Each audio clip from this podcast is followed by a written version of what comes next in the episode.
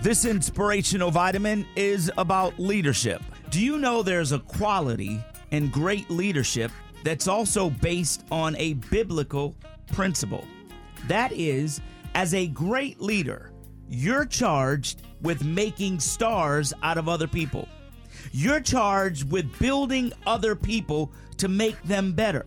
That's what great leadership is all about. Leadership just isn't all about everybody following your orders, doing what you say do. No, a great leader makes superstars out of the people that they are leading. And that's also a biblical principle that's all throughout the Bible. You have to bless other people in order to be blessed. Listen, if you're living your life right now and you aren't specifically targeting blessing other people, you're living beneath God's will for your life. If you want to be great at your job, in your house, in your relationship, in your neighborhood, at your school, if you want to be great at anything, you're charged with one thing making superstars out of all the people that are around you. That's great leadership, and that's also a great Bible principle that you should be living by. I'm Frank Ski, and that that's your inspirational vitamin.